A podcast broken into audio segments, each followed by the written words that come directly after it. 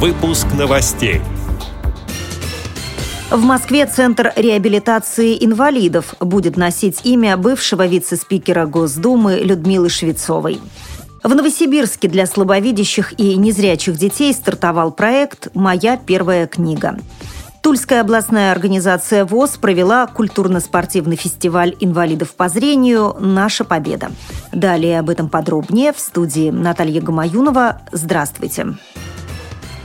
На заседании московского правительства под председательством мэра столицы Сергея Собянина было решено присвоить научно-практическому центру медико-социальной реабилитации инвалидов имя бывшего вице-спикера Госдумы Людмилы Швецовой. Цитирую слова градоначальника. «За свою жизнь Людмила Швецова внесла огромный вклад в развитие и создание системы социальной поддержки и защиты населения столицы. Научно-практический центр медико-социальной реабилитации инвалидов появился по инициативе и при личном участии Людмилы Ивановны. Она с самого начала курировала этот центр, и, по сути дела, под ее руководством он создавался и функционировал. Конец цитаты. Официальный сайт управы района Некрасовка напоминает, что Людмила Швецова с 2000 по 2011 годы руководила комплексом социального развития Москвы в должности заместителя мэра города и скончалась после тяжелой болезни в конце октября этого года.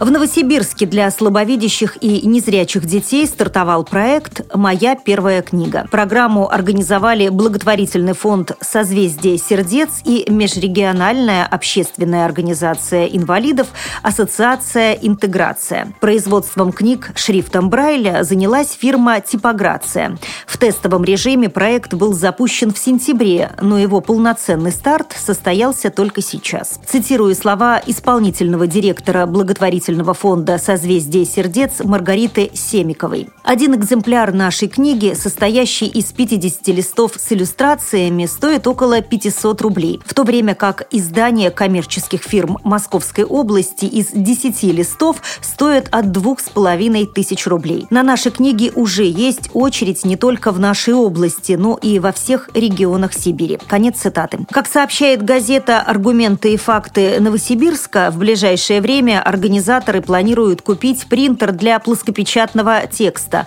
который позволил бы снизить себестоимость издания.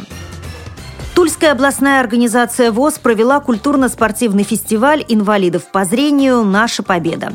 Мероприятие включало в себя два этапа. На первом свои силы испытали чтецы и вокалисты. Лучшие из них приняли участие в зональном этапе конкурса «Салют Победы» в Орле. Вторая часть фестиваля «Наша победа» была приурочена к Международному дню инвалидов. В игре в шахматы и шашки состязались команды Новомосковской местной организации ВОЗ, ветеранов ветеранов Тульской областной организации, председателей местных организаций и Тульского производственного предприятия «Квант». Призовые места среди команд распределились следующим образом. Первой стала сборная Новомосковской местной организации ВОЗ, вторыми были названы председатели местных организаций, и тройку лидеров замкнули ветераны Тульской организации ВОЗ. В личном первенстве лидером среди шахматистов стал Вячеслав Кашулкин, вторым Александр Некрасов, третий Татьяна Анисимова. В соревнованиях по шашкам первое место занял Николай Николаев, второе – Валентин Васяев, третье – Галина Матюшина. Рассказывает председатель Тульской региональной организации ВОЗ Михаил Евсеев.